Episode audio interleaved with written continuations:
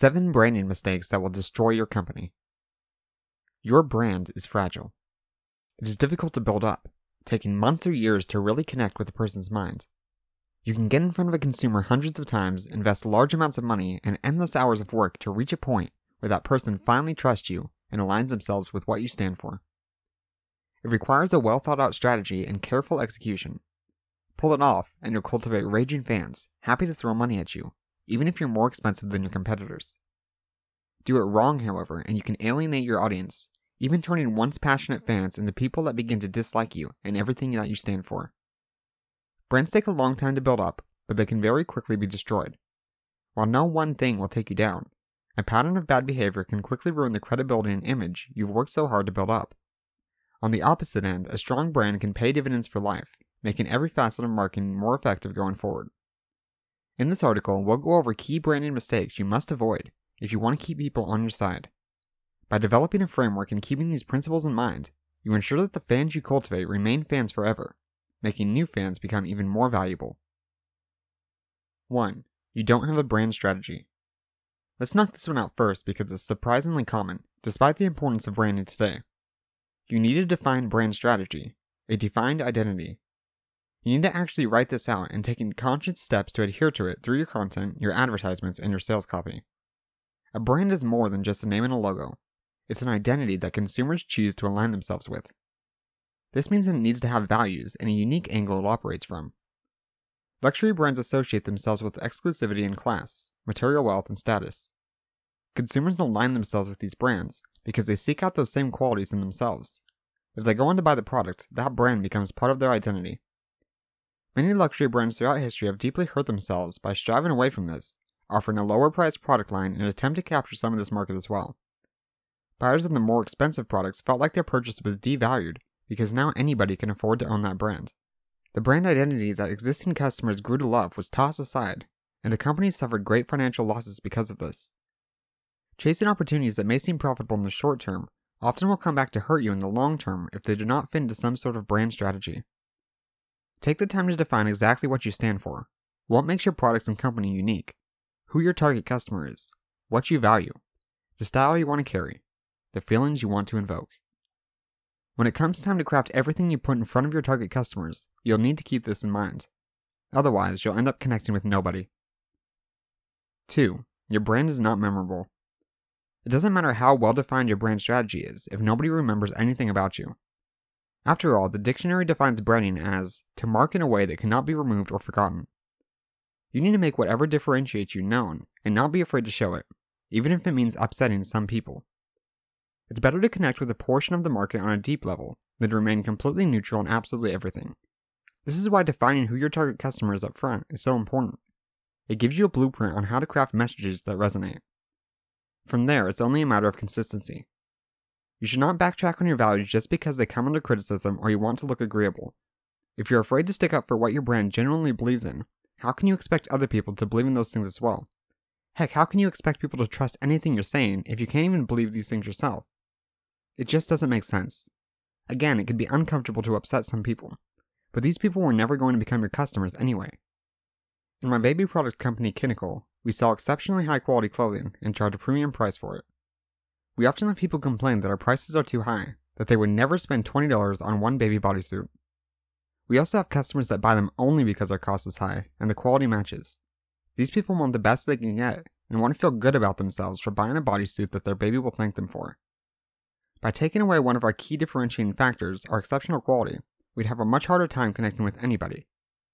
We've actually run tests with different audiences and found that conversion rates dropped when we lowered the price, as people psychologically associated a cheaper price with lower quality. Can you believe that? 3. You're not consistent across all channels. Branding needs to be consistent across all channels. When brands have really made a consistent impression, you'll be able to recognize them even when their name or logo isn't in sight. You'll know it's them through their design choices, messaging, and the feelings that their content or product invokes. When you act differently on social media than you do in your blog content, for example, it will hurt the effectiveness of both people will have a hard time actually understanding what your brand stands for and may become confused.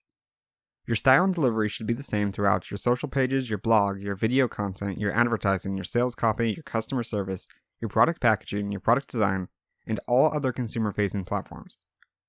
Any one of these could serve as the first time your brand actually makes an impression on someone. Therefore, you need to be sure that the impression being made is the right one. Let me share another quick story from another one of my brands. In addition to my baby product brand Kinnicle, I also run a print on demand type brand. We sell products such as shirts, mugs, car decals, and wall art. These are centered around no specific theme. As a matter of fact, we sell pretty much anything you can imagine, from bird watching mugs to stickers about accountants. We will hit 50,000 unique products this year, which makes branding a bit more difficult. Instead of making our products brandable, we looked at how we can apply consistent branding principles across our entire company. We chose to focus on two things in our marketing messaging celebrating self expression and celebrating social friendships. This has ended up working well, as our customers are primarily people that are really passionate about some hobby, or they're gift shoppers looking to find meaningful gifts for friends, family, and coworkers. Therefore, social media and community building efforts are greater with this company than with others. We capture moments that cater to these values and display them prominently through social and on our sales pages. We also indulge in these values ourselves and socialize heavily with our customers, as if we were their friends. We allow buyers to talk with us and tell us about their hobbies, the things that they're really passionate about. We ask them questions and let them talk about themselves. We show an interest in what they care about, even if we're not sure they're going to buy right away. When they do buy, we ask them to share their story on social media and reshare it ourselves to our audience. These values are something that can be played out across all the various channels, despite the fact that we have no specific market that we're catering to. If you're not consistent, you can't expect people to remember a lot about your company. Repetition is a key component to branding, so play it heavily. 4. Thinking too local. Many marketers have the problem of thinking that everyone is like them. The world is diverse, and you need to keep this in mind when crafting your messages. This is especially true if you're selling to an entire country, and even more so if you sell your products globally. Life is radically different in all parts of the world. Cultures are different and adopt different sets of values as well. Just because they may understand what your message means does not mean it will resonate with them. Something funny or exciting in your area of the world can be completely offensive to somebody else in a different part of the world. Sadly, a simple mistake like this can really put people off. They may not know how you meant for them to interpret it. Things get even worse if you work with people that may speak different languages. When KFC entered China, their slogan, Finger Lickin' Good, translated literally to eat your fingers off. Pepsi's slogan, Pepsi brings you back to life, translated to Pepsi brings your ancestors back from the grave.